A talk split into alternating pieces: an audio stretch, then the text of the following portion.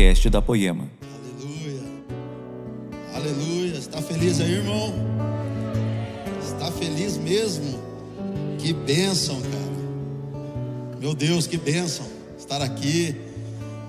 Olha pro seu irmão, antigamente você tinha que sorrir pro seu irmão com o olho quando estava de máscara. Agora olha para ele, dar um sorriso para ele. Fala, tudo bem, irmão? Que bom que você está aqui nessa quarta-feira. Podia estar assistindo o jogo, veio aqui pegar a bênção. Culto da vitória, aleluia. Culto da bênção, aleluia. Gente, para quem não me conhece também, sou Alexandre, o Xandão, ou o Xande Guedes. Tanto faz, não tem problema. A Marcela falou um pouquinho aqui. Eu quero agradecer a todos vocês, todos da Poema. É, muito, é, é uma alegria muito grande poder voltar aqui nessa casa e reencontrar vários amigos, receber a oração deles todos. Meu Deus, eu quase que não subo para pregar aqui, cara, de tanto que eu estava chorando ali. Vem um, ora, o outro ora, o outro fala, posso te abraçar? Abraça e ora de novo, e chora de novo. Então é uma alegria quando a gente vem para cá, sabe? E nós estamos, nós estamos em, em Curitiba. Agora a gente está se tornando um, um piazão. E a, a guria, né, amor? E gente, Curitiba está maravilhoso, tudo que nós estamos vivendo lá. Jesus tem despertado muitas pessoas, Jesus tem despertado a igreja. Realmente, o Mark Schubert esteve lá por uns dias, há alguns meses atrás, e ele disse o seguinte, que Deus estava trazendo um avivamento sobre o sul do país. Ele estava trazendo um avivamento sobre Santa Catarina, Rio Grande do Sul e Paraná. E eu falei para minha esposa, falei, amor, é, um, é uma honra e um privilégio estar no meio de tudo isso que Deus está fazendo aqui. Gente, Deus está despertando tantas pessoas que nossos cultos ainda são no hotel, por enquanto. Deus está tocando a igreja, curando a igreja, curando as pessoas que estão lá. As pessoas estão voltando a sonhar novamente, sonhar com a igreja, sabe, amar as pessoas. E foi tão sinistro nesses dias, um dos cultos que esteve lá no hotel, que nós ficamos tudo doido, chapado, era gente pro, pro chão, Rogerão, todo mundo caído. Gritaria, oração em língua, gente pulando, caindo no chão, cadeira arrastada. De repente, vem os funcionários do hotel. O que está acontecendo? A hora que eles entraram, já tomaram um susto. Estava todo mundo, não, não era igreja aquilo lá, irmão, parecia um hospício. Só tinha doido gritando. E de repente os funcionários do hotel falaram assim: o que está acontecendo aqui? E a gente nada, cara, a gente está adorando a Jesus. Por quê? E ele disse assim, por quê? Disparou o alarme de incêndio do hotel. O que, que vocês fizeram? A gente falou, a gente está queimando, cara. A gente só está queimando por Jesus. Ele falou, misericórdia, se converteu na hora. E ele disse, cara, disparou o alarme de incêndio do hotel. Jesus está trazendo avivamento para a nossa nação, irmão. Aleluia. Muito poderoso. Muito poderoso. E sabe o que eu quero compartilhar com vocês, conversando junto com o Laden, a respeito do que a Poema está vivendo, que as Poemas estão vivendo, a respeito da gente voltar o nosso coração para o lugar correto, a gente voltar a ter um coração entregue ao Senhor, a gente voltar a ter, a ter um relacionamento íntimo com Jesus. Sabe, a gente tem entendido que é um tempo de reevangelizar as pessoas, tantos de fora quanto os de dentro, porque nós temos pessoas desviadas dentro da igreja. Sabe, a Bíblia diz em Isaías que toda a terra, ela está cheia da tua glória. Mas em Abacuque, Deus, que toda a terra se encherá do conhecimento da tua glória. Ou seja, nós precisamos realmente nos despir e prosseguir para o alvo, como nós cantamos aqui, para conhecer a soberania de Cristo. E a partir do momento que eu e você conhecemos a soberania de Cristo, quem realmente é o Senhor, essa glória que nós carregamos, essa glória que nós vivemos, não seremos afetados mais por, por alguém que for falar de você no Facebook. Quando a gente começa a conhecer mais o Senhor, mais da gente fica para trás. Então a gente não se fere mais com palavras, a gente não se fere mais com o irmão. Esses dias um irmão chegou para mim lá na, em Curitiba. É só lá que está acontecendo essas coisas, mas em lugar nenhum, irmão. Xande, eu fui falar com o staff, o staff tava, me tratou mal. Eu falei, por que, que você não comprou um chocolate e deu para o staff? Porque ah, talvez ele não está num dia legal. A gente está vivo demais ainda, cara. Vamos amar o staff, talvez ele não está num dia legal e você está num dia bom, você abraça ele. Querido, quando nós conhecemos essa glória que nós cantamos aqui, a gente não se fere mais por qualquer coisa, a gente prossegue para o alvo, de glória em glória, de fé em fé, como homens quebrados, como homens mortos, amém? Aleluia, eu estou feliz demais, eu quero compartilhar, eu quero tentar compartilhar realmente aquilo que Jesus colocou no meu coração. Confesso que eu estava muito tenso. O pastor veio orar por mim, a pastora Cida orou, o Tião orou, a Marcela orou, minha filha orou, mas eu vou tentar conseguir, eu vou tentar realmente passar aquilo que Jesus colocou para a gente. Abra comigo em Atos, capítulo dezenove, verso treze. Quantos lembram daquele filme Mortal Kombat? Jogo de videogame também. Tá velhinho, né? Eu tô ligado. Existe um, um videogame Mortal Kombat, o Goro. Quem lembra do Goro? O Goro era um demônio, um satanás. Tinha quatro braços, irmão. Era tão feio quando você chegava naquela fase, você tinha que chamar o seu pai, que é a sua mãe, para ajudar você a jogar, para você ficar com medo dele. Eu achei o Goro aqui na Bíblia. Atos capítulo dezenove, verso treze. Alguns judeus que andavam de um lado para o outro, expulsando espíritos maus, quiseram também usar o nome do Senhor Jesus para expulsar os espíritos maus, dizendo a eles: pelo poder do nome de Jesus, o mesmo que Paulo anuncia, eu mando que vocês saiam.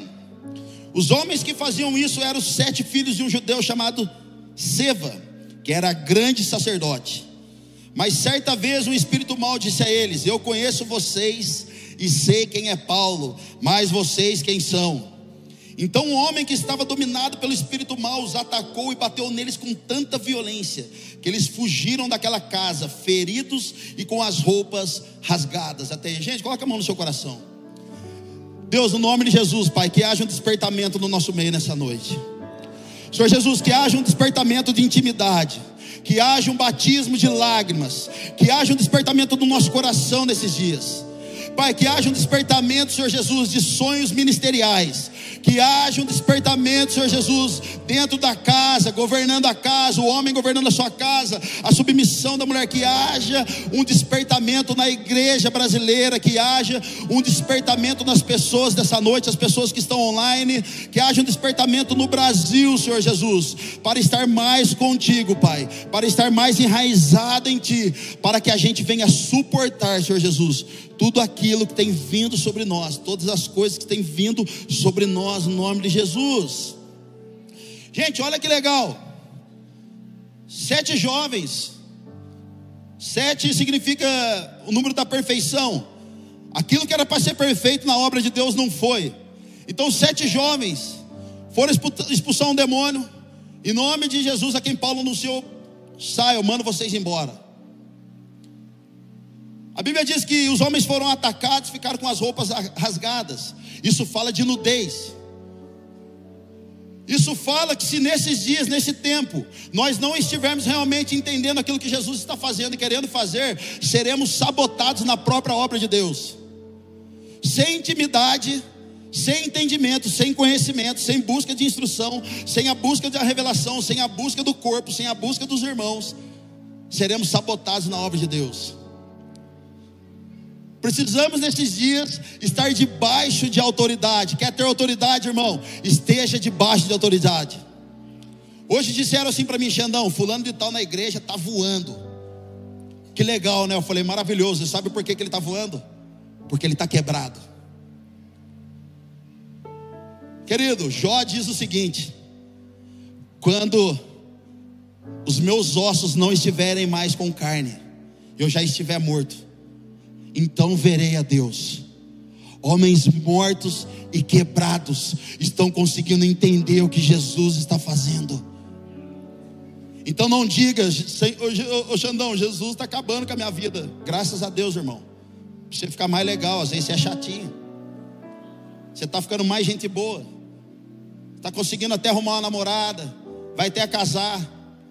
E falar em casamento, irmão, tem tanta gente, tanto homem em Curitiba, aqui na terra, que eu fiquei olhando a Marcela agora, eu falei: meu Deus, Jesus, o Senhor deu muita graça para mim. Uma mulher tão linda. Irmão, você não precisa ter beleza, você precisa ter unção de Deus, amém? Você que é homem, você tem que ter unção. Arruma esse cabelo, em nome de Jesus, dá um tapinha aí. Você precisa ter unção de Deus, mano, que você vai atrair a varoa que Deus mandar para você, mano, amém? Então vamos lá. Essa, essa, essa passagem bíblica, ela tem um contexto, e eu quero trazer esse contexto para os dias de hoje. Esse contexto, essa, essa história aconteceu na cidade de Éfeso, aonde Éfeso era praticada obras de ocultismo, obras de magia negra, aonde as pessoas, elas ganhavam dinheiro em cima de pessoas, é, querendo revelar, prever o futuro. Elas profetizavam coisas no nome de Jesus, sem andar com Jesus, sobre casamento. Então eles, eles viviam uma prática de ocultismo e eles ganhavam dinheiro em cima disso. Nós conhecemos vários homens na Bíblia, em Atos dos Apóstolos, que eles quiseram comprar a presença de Deus, outros quiseram enganar o Espírito Santo, outros quiseram enganar homens de Deus, e todos eles foram frustrados. Então naquela época eles ganhavam dinheiro em cima das pessoas, prometendo coisas. Ó, oh, você vai ter sucesso. Lembra do Liguejá, Walter Mercado? Você não sabe se é um leão, se é gente, se é um humano. Os mais velhos vão lembrar, mas eles ganhavam dinheiro prometendo coisas: sucesso ministerial, sucesso no casamento, você vai ganhar dinheiro nisso, você vai ficar rico nisso. E é uma prática que hoje nós cristãos condenamos muito. Mas irmão, deixa eu falar uma coisa para você. Nós condenamos esse tipo de coisa, mas dentro da igreja nós somos iguaizinhos às vezes. Nós ungimos chapéu, nós ungimos lenço, a gente unge nos, é, balão de oxigênio para o Covid. A gente, o Tião me falou hoje que tem gente que está vendendo profecia por cinquenta reais. Você vai lá, dá cinquenta conto, o cara pega e profetiza sobre você. Nós estamos igualzinho. Ou seja, se a nossa intimidade, nós paramos de gerar algo no Senhor, querido, nós vamos começar a fabricar fruto que não é o Senhor que está fazendo, não é o Senhor que está realizando, e nós vamos se tornar pessoas babilônicas, liderança babilônica de criação de coisas para aprisionar o povo. Então a gente começa a inventar moda. Xandão, estou com medo do demônio, demônio. Gente, tem tanta gente com medo do diabo hoje. Você vai conversar com as pessoas, elas sabem o nome de todos os demônios, mas ela não sabe o nome de, de, de dois nomes que, era, que, que continha o nome de Jesus. Tem gente que vai, demônio, vai, vai, vai expulsar demônio, ele pergunta para o demônio, ele, ele, ele quer fazer um podcast com o demônio. Quem é você? De onde você veio? O que você está fazendo na terra? O que você quer? Irmão, Jesus passava mais tempo com Deus do que expulsando demônio, cara. A gente precisa dar ênfase para quem manda. A gente precisa dar ênfase para quem governa. Eu estava em Vitória recentemente, eu escutei uma história. E um rapaz, ele evangelizou o Danduque, um senhor. Eu falei, meu Deus, o Jedi do evangelho, irmão. E ele disse assim que ele estava na, na África fazendo missão, e de repente eles foram matar um frango e cortaram a cabeça do frango, e todo mundo ficou admirado porque o frango começou a correr sem a cabeça, ficou rodando em círculo sem a cabeça. Todo mundo falou, meu Deus, o que, que é isso? E depois de alguns segundos, alguns minutos assim, o frango caiu no chão. Aí todo mundo deu risada, e ele falou assim, então essa é a igreja de Cristo, correndo em círculo sem o cabeça, querendo fazer coisas que o cabeça não está junto. Eu sou o caminho, a verdade e a vida. Ninguém pode fazer algo sem estar enxertado em mim. Ninguém pode realizar algo sem estar em mim. Querido, meu pai é agricultor, eu sou a videira e vocês são os ramos. Quem é o agricultor? É o pai. O pai trabalha em favor dos discípulos. Quem é a videira? É Cristo. E a videira gera fruto? Não, a videira gera vida. Quem gera fruto sou eu e você. Por isso precisamos estar enxertados na videira, para que a gente gere fruto que vai apontar para Ele e não para o homem. Aleluia. Agora, Xandão, eu não estou tão bem, cara, eu estou longe da videira. No livro de Jó diz que a árvore até ela cortada no seu tronco, Tião. A árvore cortada no seu tronco. Quem olha acha que está morto, mas a Bíblia diz que ao cheiro das águas, ao cheiro das águas, ela volta a brotar novamente, como se fosse galhos novos e frutos novos. Ao cheiro das águas. Querido, Jesus vai pegar você hoje. Você vai ser despertado. Xandão, estou com tanto medo que eu estou colocando até pimenta atrás da porta. Querido, é tanta religiosidade hoje. É tanta religiosidade. Nós estávamos em Curitiba esses dias ministrando, e a gente falou do secreto. A gente falou do Mateus seis seis, que para muitos já é chovendo molhado. Para mim é, é poderoso isso. E a gente falou que as pessoas poderiam entrar no secreto e ter uma vida com Deus. Elas disseram assim, no final do culto, a maioria delas: cara, eu nunca ouvi sobre isso. Os meus pastores falaram que quem sobe a montanha para falar com Deus é só eles, e a gente, e eles trazem a revelação para o povo. Sabe o que as pessoas têm pregado por aí?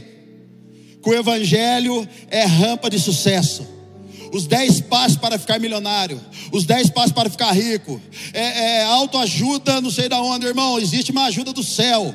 Para de buscar autoajuda em quem não carrega o presença de Jesus. Para de buscar autoajuda em quem não está nem aí com Jesus, não está nem aí com a igreja. Os dez passos para ficar famoso, os dez passos para aquilo. Aprenda a orar em língua no YouTube. Agora, se você quiser orar em língua, está ensinando lá também. Se você quiser roubar um banco, está lá também. Se você quiser saber um podcast, como que trai a sua esposa, tem lá. Como você falsifica algum... Tem podcast para tudo, irmão.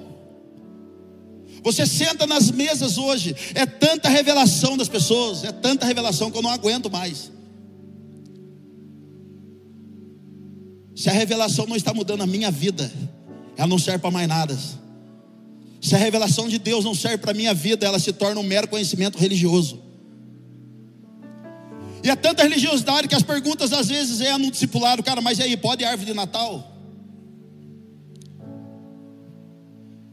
Pode tatuagem? Pastor, eu não sou desse mundo, pastor. Eu não sou, eu olho para os irmãos e falo, irmão, então você é o bebezão de Júpiter. Você é o do Chapolin, o bebezão de Júpiter, você não é daqui, não é possível. Pastor, o óleo que você está colocando é ungido, irmão, deixa eu te dizer. O óleo ungido é bíblico. Porém, Deus não unge coisas. Deus unge pessoas. E pessoas transformadas. E pessoas ungidas têm transformado ambientes poderosos. Aleluia. E João cinco, trinta e cinco diz que João era uma candeia que queimava e irradiava a luz. E durante certo tempo vocês quiseram alegrar-se com ele. Olha só que legal, gente. Você já percebeu que quando, quando, quando Jesus está enquadrando os fariseus, ele diz o seguinte: o que vocês foram ver no deserto. Jesus não pergunta para os discípulos e nem para os fariseus o que vocês foram ouvir. Jesus diz o que vocês foram ver no deserto. Querido, João era uma candeia que queimava. Quem queima atrai as pessoas. As pessoas iam para o deserto para ver João queimar. Quem queima atrai as pessoas. Hoje eu estava lendo uma história de uma jovem no país de Gales, onde estava rolando uma reunião como essa. E de repente um pastor disse assim: ei, compartilha a sua história espiritual. Compartilha aquilo que você está vivendo no Senhor. E de repente as pessoas começaram a compartilhar. Elas, elas ficavam dispersas. E aí o pastor trazia para o centro da mensagem de novo. De repente começava de novo, alguém ia dar um testemunho, eles começavam a falar de algo espiritual, mas de repente eles já se perdiam, ou seja, a distração que estava lá atrás, hoje está no nosso meio também. Então eles começavam a contar alguma coisa, se perdiam na mensagem, o pastor tinha que trazer para o centro, e de repente uma mulher, uma garota que tinha acabado de se converter, ela levanta no meio dos jovens e ela fala, posso falar, pastor? E o pastor falou, pode. E ela disse assim, pastor, eu amo Jesus de todo o meu coração. Querido, foi o start, através daquela jovem, do avivamento no país de Gales. cem mil pessoas se converteram naquela época. Prostíbulos, bares e estádios foram fechados. A, a, a criminalidade acabou na cidade. O único trabalho que a polícia tinha era de organizar filas e filas para que eles pudessem ver uma garota e... Tem hora que nós não vamos precisar falar, cara. Alguém vai ter que olhar para a sua vida e para a minha e vai dizer, ele é uma candeia. Sabe o que significa candeia no original? Significa o olho que mostra o caminho, o olho que mostra o acesso. Então João era uma candeia que queimava. O original da palavra queimava é sacrifício vivo. Ninguém te chama para orar, ninguém te chama para ir no culto, ninguém te chama para ir na intercessão, você já chega intercedendo. Ninguém chama você para ofertar, você já chega ofertando. Ninguém chama você para orar, você já chega entregando o manto, irmão. Você já chega profetizando. E a Bíblia diz que todos se irradiavam, se alegravam com a sua luz. Ou seja, se os seus olhos forem bons, todo o seu corpo será bom. Se os seus olhos forem bons, todo o seu corpo será bom. Olhe com os olhos diferentes aquilo que Deus está fazendo nesses dias. Você, só de você estar aqui nessa noite, você já não é mais a mesma pessoa. Você já não está mais no mesmo lugar. Sacrifício vivo é aquele que fala, eu vou queimar pelo Senhor. Para quê? Para quê? Para que as pessoas ao seu redor venham ser afetadas por bruscamente pelo fogo que está dentro de você. Querido, existia um fogo divino dentro de João. As pessoas não queriam ouvir o que ele estava pregando, mas as, as pessoas queriam ouvir quem que estava falando de Jesus, quem que estava queimando, que fogo era esse, que Deus era esse. Aleluia. Está feliz ainda? Aleluia. Irmão, a gente precisa voltar realmente à essência, cara. Xandão, mas você não passa dificuldade? Passo várias. Você não passa luta? Passo várias. Meu pai acabou de falecer, faz vinte dias. E depois que eu enterrei, os caras entraram na casa dele e ainda roubaram a moto dele. Aí, graças a Deus, com a ajuda dos universitários, a gente recuperou a moto. Graças a Deus. É universitário crente, irmão. Ungidos, cara. Mas aí agora eu tenho que voltar para Curitiba para pregar para a igreja. Agora eu tenho que voltar para lá. Triste, desanimado, porque meu pai faleceu. E meu pai era um bom homem, um bom pai. Dias de luto, a Marcela falava comigo, eu não respondia, eu não queria falar com ela. Eu falei, Deus, eu sou um sacrifício vivo. Eu não estou com disposição de orar, Jesus. Eu não estou bem, Jesus. E Jesus falou assim para mim, você está dando ouvido mais para a sua alma. A sua alma está sendo um Deus para você. A sua alma está regendo a sua vida nesse exato momento, irmão. Aquilo que você dá voz é aquilo que vai reger a sua vida nesses dias. Se você dá voz para o dinheiro, ele vai ser o seu Senhor. Se você dá voz para os seus traumas, ele vai ser o seu Senhor. Salmo vinte, verso sete diz que uns confiam em cavalos, outros em carros, mas eu confio no Senhor da minha salvação. Querido, então eu me prostrei, eu falei, Jesus, por que tudo isso? Faz três anos, Jesus, que eu, a Marcela, só perde. Jesus levou eu para João, verso dezessete, capítulo dezessete, verso vinte. Se você quiser abrir ou ler depois, João dezessete, verso vinte. Está escrito, eles crerão na mensagem, eles crerão em mim, na mensagem e no testemunho de vocês. Ou seja, sabe o que é isso? Jesus está nos tornando a própria mensagem. Jesus está nos tornando a própria oferta. Aleluia. Então para de falar que você está sofrendo. Jesus está transformando você na mensagem. Você não vai precisar de uma pregação, de um esboço, irmão. Você vai falar e vai sair vida. Você não vai precisar buscar toda hora o pastor. Você não vai precisar toda hora buscar o seu líder de G C. Jeremias diz da sala do concílio. Sabe o que significa a sala do concílio? Mesa da intimidade. Querido, não busque fora aquilo que só a mesa de Jesus pode te dar. É pecado. Sair fora de Jesus é pecado. E o que é pecado, Xandão? Errar o alvo. Tudo que nós fazemos fora de Cristo é pecado. Mas em primeiro João diz, meus filhinhos, não pequeis, mas se pecar, nós temos um advogado. Aleluia. Então olha para o seu irmão e diga para ele, para de funcionar, irmão. Não, não, não, não, está diminuindo essa pressão. Fala para ele, para de funcionar e volta a fluir, pelo amor de Deus. Aleluia. Aleluia. Rogerão, pare de funcionar, volte a fluir. Tião, Xandão, pare de funcionar e volte a fluir. Querido, Pedro e João estavam passando na porta do templo, da porta chamada Formosa, e ali havia um paralítico. A primeira igreja passava ali, dava ofertas ali, dava ali, é, é, é, como fala? Esmola. A primeira igreja passava ali e dava esmola. Ó, fica aí, paralítico. Mas a igreja triunfante de Cristo, que agora estava fluindo nos dons e poder, ela passa por ali, ele pede a esmola, ele fala, não tenho ouro nem prata, mas levanta e anda, porque agora que eu tenho eu te dou. A Bíblia diz que aquele homem, ele fica de pé. Sabe qual é a primeira coisa que ele faz? Pode ler o texto. Ele entra no templo para adorar a Deus. Querido, sabe por que, que as pessoas às vezes não vêm para minha casa, para minha igreja, para o meu G C? Sabe por que, que as pessoas às vezes não andam comigo? Sabe por que, que as pessoas às vezes não nos respeitam? Porque nós estamos dando para as pessoas legalidade para elas manter a vida que elas têm. Querido, nesses dias nós só vai ter Jesus, cara.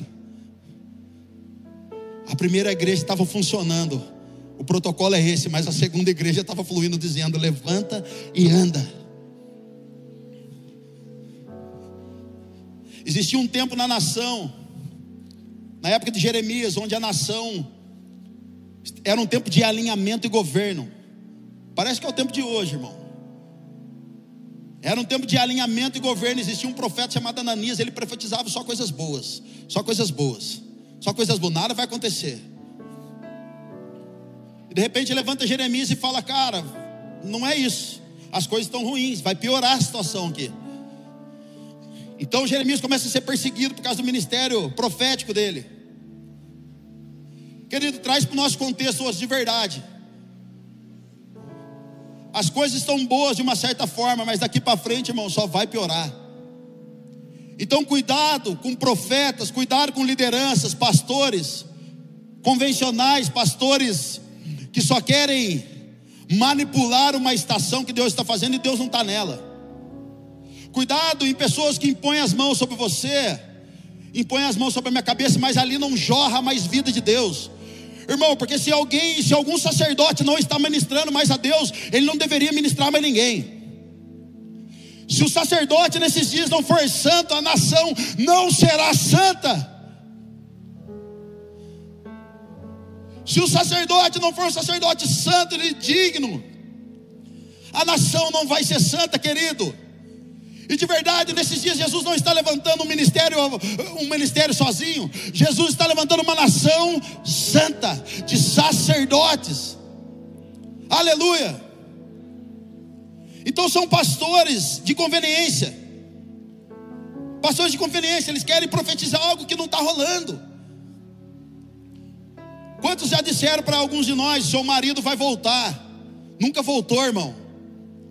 Quantos já foram profetizados para nós, falaram assim: olha aqui, Deus vai abrir uma porta de emprego para você, Deus vai restaurar seu casamento, e nunca restaurou. Quantos prometeram que ia tirar alguém da linha e ainda não tirou? Eu conheço pessoas que perderam o namorado, foram dentro da igreja, de uma outra, outras igrejas. Chegaram lá e falaram assim para a pessoa: olha, o varão que você largou aí vai voltar, fica tranquilo. O varão nunca mais voltou, já casou, já está restaurado e já está voando no espírito. E a pessoa está presa dentro de um sistema babilônico ainda. Querido, vamos voltar ao discernimento no nome de Jesus, cara. O que está acontecendo às vezes com a gente? Vamos voltar a esse discernimento. Quero falar de três pessoas que o Senhor falou comigo na Bíblia. Um se chama Onã. Onã, ele tinha um irmão chamado Er, piazão, brabo. Ambos eram filhos de Judá. Só que dentro da cultura deles, se o filho mais velho morre, a viúva casa com o irmão mais novo, para que a linhagem se mantenha produtiva, para que a linhagem se mantenha ainda por muito tempo, para manter a linhagem. A Bíblia diz que Er morre, deixa a esposa viúva. Então Onã se casa com ela para manter a linhagem. E a Bíblia diz que todas as vezes que Onã tinha relação sexual com a sua esposa, ele jogava o seu sêmen por terra. Todas as vezes que Onã tinha relação sexual com a sua esposa, ele jogava um sêmen por terra. E a Bíblia diz que Deus o matou. Por quê? Porque todas as vezes que Onã lançava o seu sêmen por terra, ele estava atrasando a vinda de Jesus. Querido, Jesus não veio por causa de Maria. Eu vou falar essa heresia santa e pode jogar na minha conta. Jesus veio por causa de José, porque José era da linhagem de Davi. Podia ser Marcela, Ana, Rebeca, Flávia, algum outro nome. Mas Jesus veio por causa da linhagem de José. E todas as vezes que Onã fazia isso, ele estava atrasando a vinda de Jesus. Sabe o que é isso, querido? São pessoas que querem ter prazer, mas não querem ter responsabilidade de gerar outros. Verdadeiros Onãs querem ter prazer no ministério, querem a lã que a ovelha pode dar, mas não quer gerar. Eles querem até participar da intimidade, eles não querem gerar. E eu declaro no nome de Jesus o fim desses ministérios para a glória de Deus. Eu declaro o fim desses ministérios, porque não é para brincar com a noiva de Jesus. Não é para brincar, querido. Todas as vezes que eu e você não nos posicionamos no Senhor, nós estamos atrasando a vida de um pequeno Cristo que está para nascer. Nós estamos dizendo não aquilo que Deus está dizendo sim. Então cuidado nos relacionamentos, na, na, na liderança que você está servindo. Cuidado aonde você está andando, porque às vezes querem ter prazer e não mais uma, uma gestação profética, não mais um, uma, uma geração profética, não mais na, é, criar um filho profético, nem mais, não mais criar um filho apostólico ou um líder que está por nascer. Cuidado, a casa vai cair, irmão. A casa vai cair.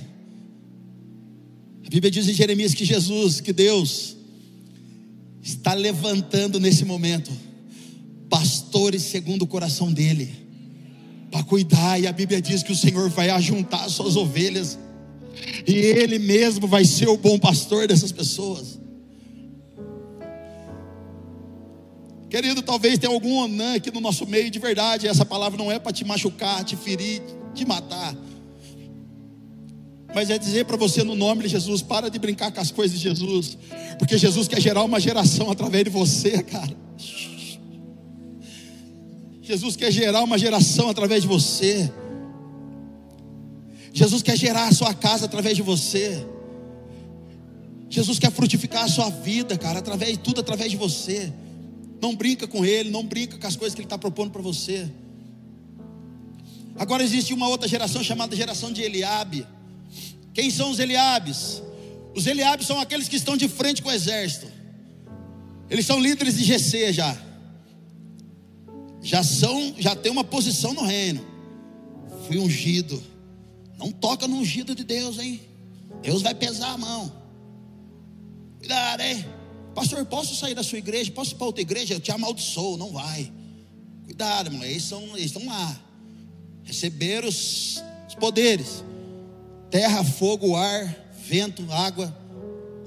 Ministério, capitão, planeta. Os Eliabes, eles estão frente do exército, eles estão em frente da batalha, eles estão em frente do ministério. Porém, não se movem mais, estão paralisados com medo daquilo que está por vir. Eles estão ali. E de repente vem um jovenzinho chamado Davi, que foi alimentar os seus irmãos. Ele chega e pergunta: o que está acontecendo aí? E o Eliabe fala para ele: cara, sai daqui, seu coração é, é, é presunçoso, é mau, sai daqui. Queridos, Eliabes são aqueles que estão na linha de frente, mas já não queimam mais, já não se posicionam mais.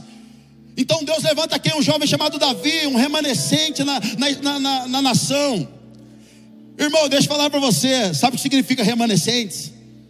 Remanescentes significa aqueles que foram deixados de lado, aqueles que foram esquecidos. Então Davi vem e fala: o que está acontecendo? Aí Eliabe fala assim para ele: você não pode servir no ministério, você só tem seis meses de conversão, você não pode ser batizado, você não pode tomar santa ceia. Querido, a Al-Qaeda está dando fuzil para a molecada, e a gente está regulando a santa ceia para o pecador. A Al-Qaeda está forjando meninos de dez, doze anos para uma guerra, e a gente não quer pregar a salvação para o povo.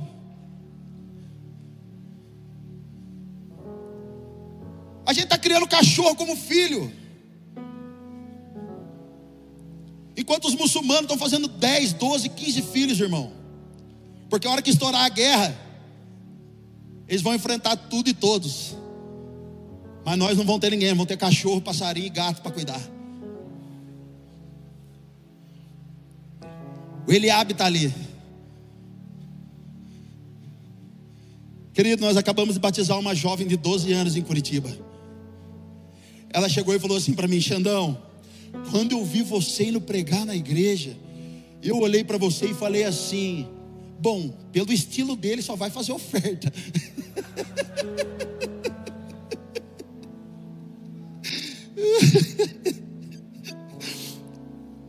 Xandão, como que é para você ser pastor? Eu falei: não sei. Querido, as pessoas escandalizam às vezes de olhar para mim e falam: nossa, olha o jeitão, é pastor. Querido, para mim é mais escandalizante eu ter que batizar uma criança, de ter que apresentar um bebê na igreja. Isso para mim é, é o escândalo da graça. Tem dia que a Marcela fala assim para mim: amor, você se acha, né? Bastidores do casamento. Você se acha, né, amor? Eu falo assim para ela: eu não. Ela fala: você se acha sim, você é cheio de querer. Eu falo: amor, sabe por que que eu sou assim? Ela fala: porque eu fui achado nele.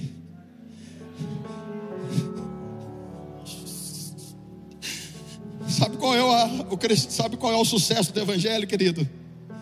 Deixa eu dizer para você o que é o sucesso do evangelho. É ser achado nele. O sucesso do evangelho é: eu estava morto e hoje eu vivo. O sucesso do evangelho é: eu estava cego e agora eu vejo. O sucesso do evangelho é: antes eu não podia ouvir e agora eu ouço. O sucesso do evangelho é: eu estava em grandes trevas e o Senhor me tirou de lá com a sua mão poderosa. O sucesso do evangelho é que eu diminua e ele cresça. O sucesso do evangelho é: eu estava em grandes trevas, afundado no pecado, mas o Senhor foi até lá, me resgatou com as suas mãos poderosas, me trouxe para a sua maravilhosa luz. Eu sou o que sou porque a graça de Deus não foi em vão para comigo. Uh! Uh! Puxa um dó maior aí, Rogerão. Tudo que tenho terás, tudo que sou tu terás. Vai se virando aí. A recompensa do teu sacrifício, a recompensa do teu sacrifício. Tudo que tenho é, terás, tudo que sou tu terás. Mi menor, a recompensa do teu, si menor. Vamos lá, Rogério. Diga para o seu irmão e fala assim, cara, para ele: eu sou o que sou. Diga para ele: porque a graça de Deus não foi em vão para comigo. Aleluia, aleluia, uh! Aleluia. uh! Tem a música que a gente podia cantar para os Eliabes: deixa o menino jogar, oh, ia, ia. Sabe o que Jesus está fazendo esses dias, irmão? Elevando os vales, os pequeninos que estão se mantendo em chamas, que estão suportando tudo e todos, porque agora você está na igreja. A sua casa está um caos, mas você está aqui. Você está sem dinheiro, mas você está aqui. A situação não está legal no seu casamento, você veio aqui.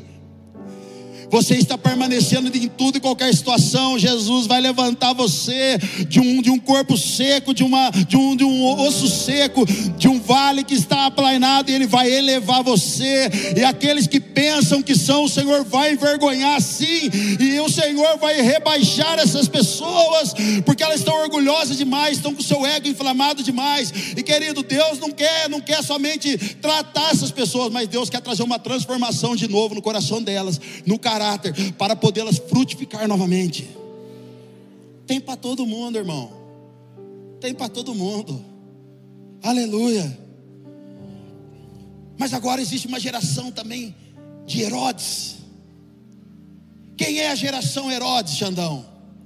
A geração Herodes, querido, é aquela que ela, ela celebra com o seu nascimento, ela celebra com a sua conversão. Você agora é um novo Cristo, você agora está frutificando no Senhor. A geração Herodes, irmão, ele vai mandar ouro e mirra para você. Ele vai mandar entregar lá, vai lá entregar ouro e mirra. Essa é a geração Herodes. Cuidado com os Herodes. Seu ministério está frutificando, a sua casa está tá, tá sendo honrada, o seu casamento está sendo restaurado, seus filhos sendo restaurados. Os Herodes vão aplaudir isso, desde que isso não afete o ministério deles, desde que não afete o reinado deles e o trono deles, porque se afetar, ele vai mandar matar o menino.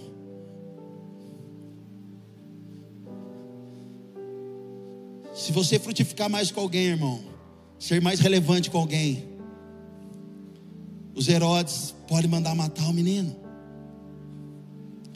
Mas sabe qual é a boa notícia? O Espírito Santo está levando alguns de nós para o deserto, para nos esconder dessas coisas. Irmão, onde estão as bandas hoje relevantes no Brasil? Onde estão os novos pregadores influencers? Onde estão os novos pregadores viajando a nação e pregando e fazendo um monte de coisa?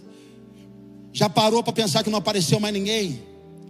Sabe por quê? Porque a próxima geração que está vindo, pode anotar o que eu estou falando, querido, elas estão escondidas no deserto, sendo geradas pelo próprio Cristo. Não diga mais que você está no deserto, sofrendo, passando por grandes coisas, porque a Bíblia diz que é no deserto que o Senhor fala de amor. A próxima geração não vai vir falando do seu ministério, não vai vir falando do seu encargo, mas a próxima geração será como segundo o coração de Deus. Ela não quer o hype, ela não quer a fama, ela não quer ser ninguém, ela quer ser parecida com o Senhor. A próxima geração serão como os amigos do noivo. Um dia perguntaram para João: Tião, você é Elias, você o que, que é? Você é o novo dono da Twitter, você é, o que, que você é? Ele disse: eu sou a voz que clama no deserto.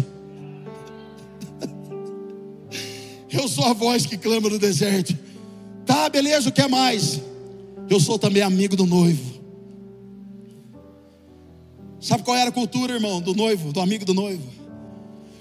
Dentro da cultura judaica, quando o homem é a esposa, é a noiva, eles ficam despojados em casamento. Então eles não se veem por um bom tempo. O noivo não tem mais contato com a noiva, e nem a noiva mais contato com o noivo.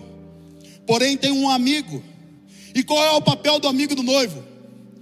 O papel do amigo do noivo é chegar, escutar o noivo. E aí, noivo, o que você tem para dizer para a noiva? O amigo do noivo, ele não tem prazer na noiva, ele tem prazer no noivo. O amigo do noivo, ele não tem prazer na noiva, inclusive ele também a noiva. Então o papel do o amigo do noivo, ele chega: noivo, o que você quer que eu fale para a noiva? O que, que você quer que eu fale para Poema, noivo? O que você quer falar na quarta-feira, noivo?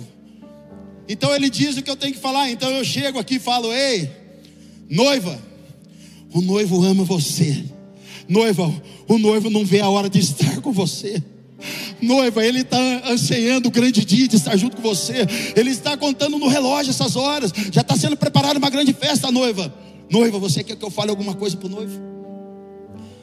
E a noiva diz assim: diga que eu, não, eu estou ansiando por ele. Diga que eu também estou apaixonada. Diga também que eu estou doida para ver ele. Então um amigo noivo corre lá no noivo: ô noivo, a noiva está doida por você. Ela está preparando o melhor vestido, o vestido maravilhoso e bonito, noivo. Sabe o que que isso, mas isso, sabe qual era o perigo dessa situação? A noiva se apaixonar pelo amigo do noivo, e o amigo do noivo se apaixonar pela noiva. Isso era um grande risco. Sabe o que é isso, irmão? Pessoas querendo que a noiva se apaixone por ele. Eu sou o pastor, vocês têm que me obedecer e honrar, vocês têm que me amar. Noiva, vocês têm que ser assim, assim, assado, quem manda sou eu. Mas como João disse, eu sou a voz que clama. Querido, sabe qual é o papel nessa noite do amigo do noivo? Tem amigo do noivo aqui? Sabe qual é o papel do amigo do noivo? Noiva, vamos junto falar com o noivo: eu sou do meu amado, e o meu amado é meu. Eu sou do meu amado, e o meu amado é meu. Querido, Jesus vai levantar os amigos do noivo, que não estão preocupados com mais nada. Eles só querem saber o que o noivo está falando, como a noiva está, para apresentar diante do noivo. Olha aqui, noivo, a situação é essa. Tem uma canção que diz assim que, não, Rogério, não vou pedir não. Dó sustenido menor. Tem uma música que diz o seguinte, cara: que se levantem os amigos do noivo, que se levantem os amigos do noivo, que se levantem os precursores. Nós só queremos uma coisa, e essa coisa é você. Nós só queremos uma coisa, e essa coisa é você. Rogério, era para fazer o Lá Maior.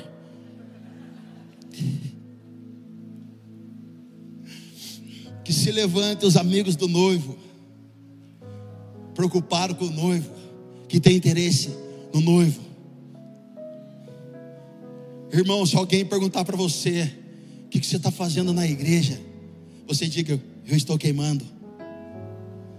Se alguém perguntar para você o que você está fazendo da sua vida, nada, eu estou queimando. Se você não sabe o que fazer, se você não tem uma revelação do que fazer, o que, que você vai fazer agora, Xandão? Eu estou queimando. Querido, muitas vezes você vai ter que desagradar as pessoas para agradar o céu.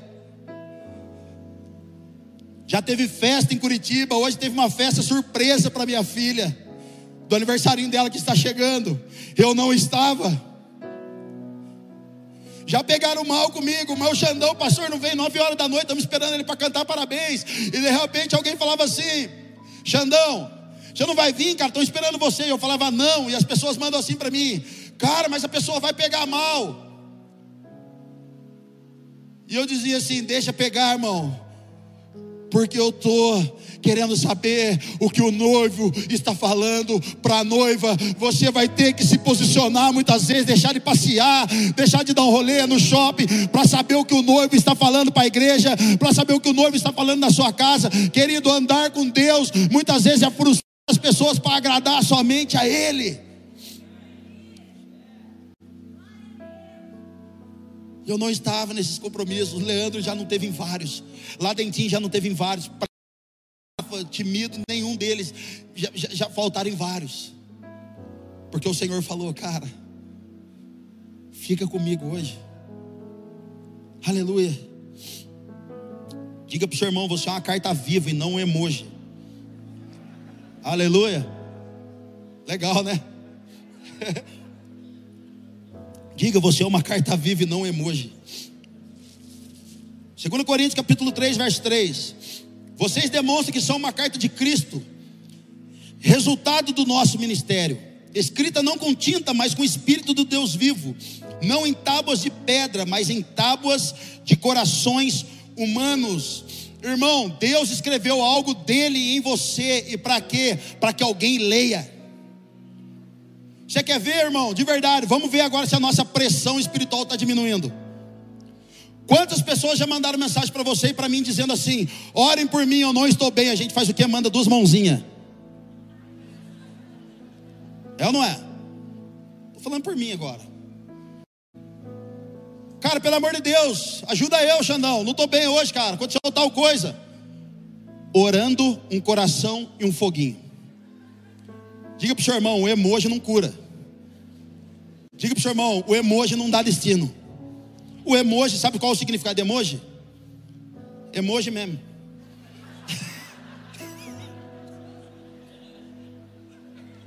Você que está em casa, eu tenho que olhar aqui, né, Cris? Não seja um emoji na vida das pessoas, seja uma carta viva de Deus, irmão. Quando alguém mandar uma mensagem para você, no nome de Jesus, ora por mim porque eu não estou bem, não mande um emoji, mas mande um WhatsApp dizendo assim: ei, assim diz o Senhor, doença vai embora, câncer vai embora, depressão vai embora.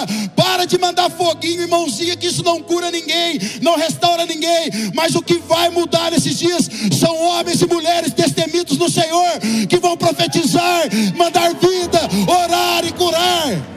Aleluia, aleluia, aleluia. Emoji. Cara, eu me lembro do Vanderlei, cara, pastorzão. Vanderlei um dia foi mexer no carro dele, explodiu o radiador do carro, queimou todo o braço dele. E eu me lembro que eu estava trabalhando e, e alguém mandou no grupo: Vanderlei está com, com, com o braço dele caído, só tá, só tá pele, tudo queimado. Eu vi uma foto, irmão, não, não tem como descrever aquilo lá que eu vi, horrível, arriscado a perder o braço, sei lá, feio o negócio. E alguém mandou, cara, orem pelo Vanderlei, porque o Vanderlei não está bem, o braço dele está doendo demais. E eu me lembro que eu estava na fábrica, eu peguei o, o celular, eu mandei assim para ele: Vandeco, vou orar por você, cara. No nome de Jesus, toda essa dor saia para a glória do teu santo nome. Que Deus restaure o seu braço no nome de Jesus. E de repente eu terminei de orar, de repente o tio Zé, o pastor Zé Barreto, mandou para ele uma mensagem orando pela restauração do braço dele. Querido, no dia seguinte, quando ele vai se apresentar no médico, o médico tira toda a faixa dele, o braço dele estava formado por completo. Ô Vandeco, olha lá, irmão, tá zerinho o braço, nasceu até pelo de novo. Se fosse emoji, talvez ele estaria sem braço hoje, irmão. Mas como foram liberadas palavras proféticas, houve vida onde estava determinado pela morte que nada ia dar certo. Vamos lá, alguém. Eu estou queimando, cara, você está queimando. As duas perguntas que Jesus mais vai perguntar para nós nesse tempo, sabe qual é? Adão, onde você está?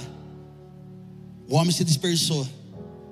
Adão, onde você está? E a segunda pergunta é: Caim, onde está o seu irmão? Irmão, se nós estamos em Jesus, Ele sabe onde a gente está. Nós sabemos onde Ele está. Se nós estamos em Jesus, nós sabemos onde o nosso próximo está.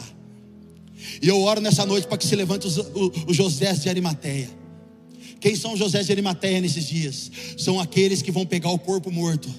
José de Arimateia foi aquele que pegou o corpo morto de Jesus, preparou o corpo, envolveu o corpo de Jesus em linho fino, e Apocalipse diz que esse linho fino são os atos de justiça. E para que que ele fez isso? Preparou Jesus para a ressurreição.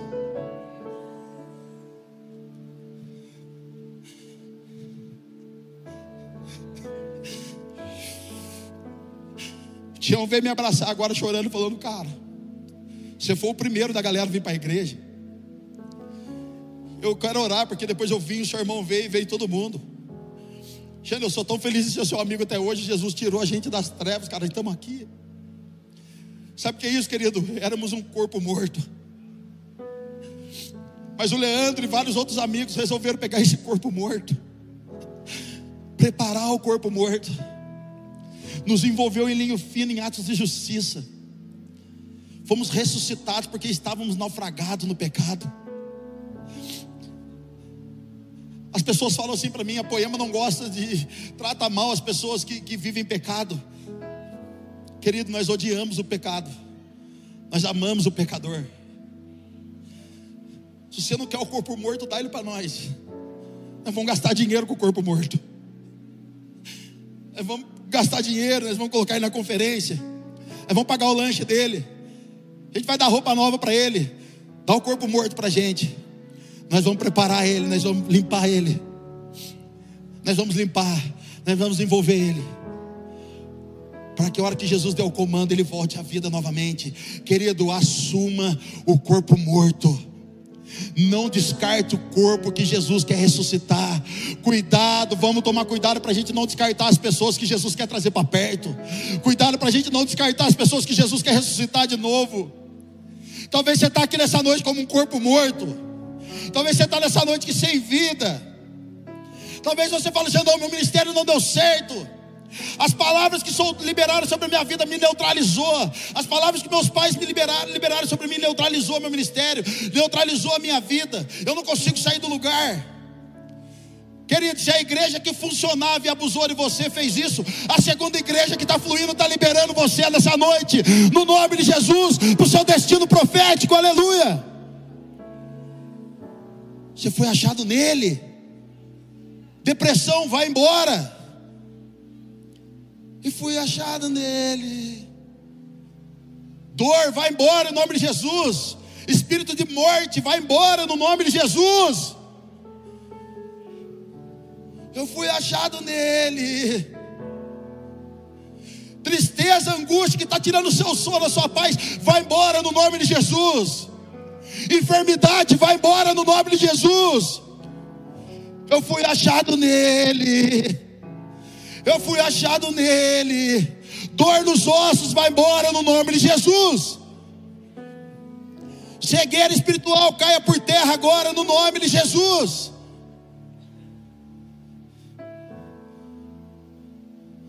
Corpo morto ressuscita.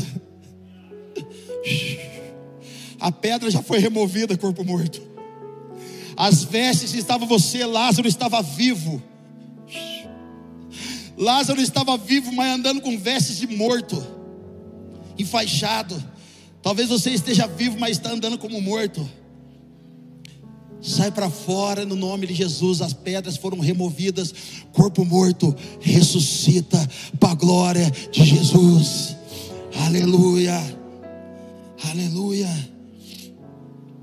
Filipenses capítulo dois, verso cinco. Seja a atitude de vocês a mesma de Cristo, que embora sendo Deus, não considerou que o ser igual a, igual a Deus era algo que devia apegar-se, mas esvaziou-se de si mesmo, vindo a ser servo, tornando-lhe semelhante aos homens. Querido, para tocar no corpo morto, para tocar no corpo morto, vamos ter que desfazer da nossa reputação, para abraçar a causa que Jesus quer que a gente abrace. Vamos ter que desfazer da nossa reputação, desfazer da nossa fama, para abraçar pessoas que ninguém quer abraçar, irmão. Vamos ter que desfazer do nosso título. A Bíblia não diz que quando nós estivermos diante do Senhor, Ele dirá: fala aí, profeta bom e fiel. Fala aí, pastor bom e fiel. Fala aí, Rogerão, tecladista bom e fiel. Ele não vai dizer, mas Ele dirá: servo bom e fiel. Querido, o sim que nós estamos dando para a nossa vida precisa ser mantido até o último dia, até o dia que nós o veremos face a face e seremos como Ele. Aleluia. E eu quero encerrar. Eu escutei uma história. Se a banda puder me ajudar, Léo, para não fingir que está acabando aqui.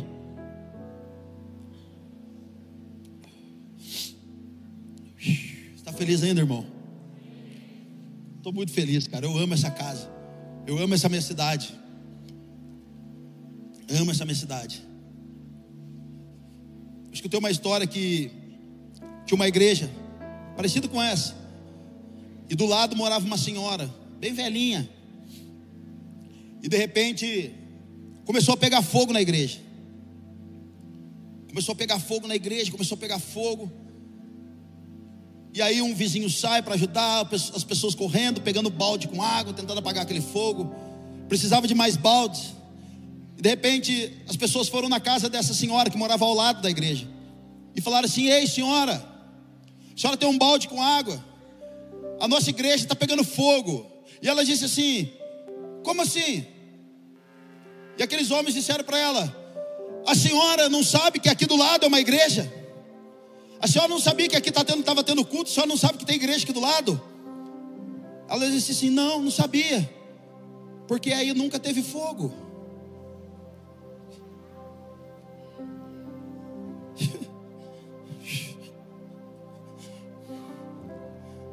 Não sabia, nunca teve fogo. Querida, a minha oração nessa noite é a oração de Abacu capítulo três, verso dois.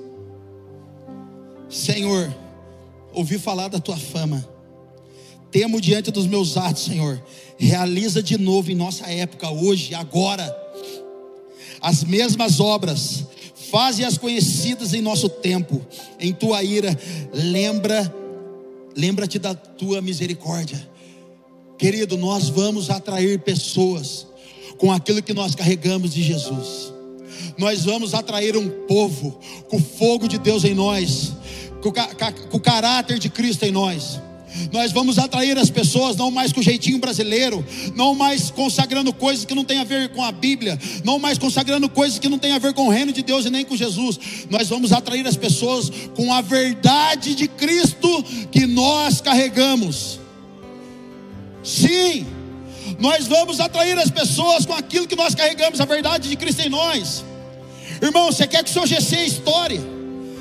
Você quer que o seu ministério venha bombar? Você quer falar de Jesus para alguém na rua e quer que ela venha aqui? Diga para elas que você precisa de Jesus tanto quanto elas. Sabe que as pessoas vêm em Curitiba? Não é o Xandão, não é a Marcela. As pessoas estão vendo em Curitiba um casal que precisa tanto de Jesus, mas tanto de Jesus, como alguém que nunca viu falar de Jesus, cara. Nós prosseguimos em conhecê-lo, prosseguimos em conhecer essa glória, prosseguimos em conhecer essa presença. Querido, em nome de Jesus, que o malabarismo no nosso meio caia por terra, mas que a essência do caráter de Cristo seja manifestada no meio do seu povo.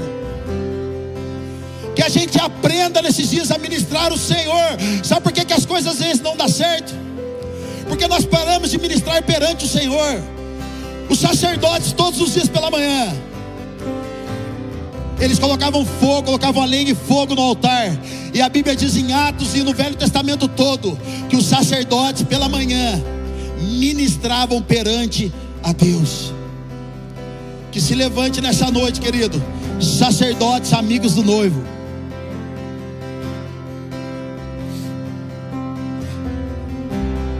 Eu estava vendo um livro, estava estudando a Bíblia, o livro de Êxodo, e ali fala dos dez candelabros que tinha no templo de Moisés. O Léo falou, revelou tudo aqui. E esses dez candelabros, eles eram feitos da mesma medida, do mesmo jeito. Se você olhasse esses dez candelabros, eles tinham a mesma aparência, igualzinho. Foram feitos pela mesma pessoa, pelo mesmo homem. Foi desenhado pela mesma pessoa. Só que quando eles eram acendidos para queimar, eles nunca queimavam da mesma maneira. Um candelabro queimava mais rápido que o outro, o outro um pouco mais lento, o outro mais ou menos, o outro já estava querendo queimar até demais. Mas não importava isso para o templo. O importante é que cada candelabro fazia o seu papel, eles queimavam. Querido, no nome de Jesus, não importa se você não queima muito ainda, não importa se você já queima até demais, o que importa é que a maneira que nós estamos começando a queimar é o que vai definir o nosso ponto final. A maneira que nós estamos começando a queimar e a fazer as coisas para Deus é o que vai definir lá na frente se ainda vamos chegar queimando. Se você fala Xandão, eu não consigo nem erguer minha mão, mas se você já canta, você já está sendo o candelabro que está queimando. Xandão, eu ergo a mão, mas parece que, não sei, cara, eu sinto um arrepio. Irmão, às vezes pode ser frio o arrepio, mas a verdade é que Jesus não quer nos dar um arrepio nesses dias. Jesus quer fazer uma morada eterna em mim e em você, cara. Onde estão aqueles que queimam? Será que alguém que entrou pela primeira vez aqui hoje não veio a ter escutado a mensagem, mas ele veio para cá dizendo, eu vim ver o que está acontecendo, o que vocês foram ouvir? Mas Jesus perguntou, o que vocês foram ver? Será que algum de nós pode responder, querido, ao fogo de Jesus essa noite? Será que alguns de nós podem responder ao chamado de Jesus nessa noite para um posicionamento real e verdadeiro? Será que alguém nessa noite pode tomar posse da promessa de Jesus e ser como o homem do campo, que quando descobriu o reino de Deus, tomou para si e disse, ninguém toma de mim? Será que você pode assumir aquilo que Deus deu para você nessa noite e dizer, ninguém tira isso de mim? É como a pedra preciosa que foi achada no campo.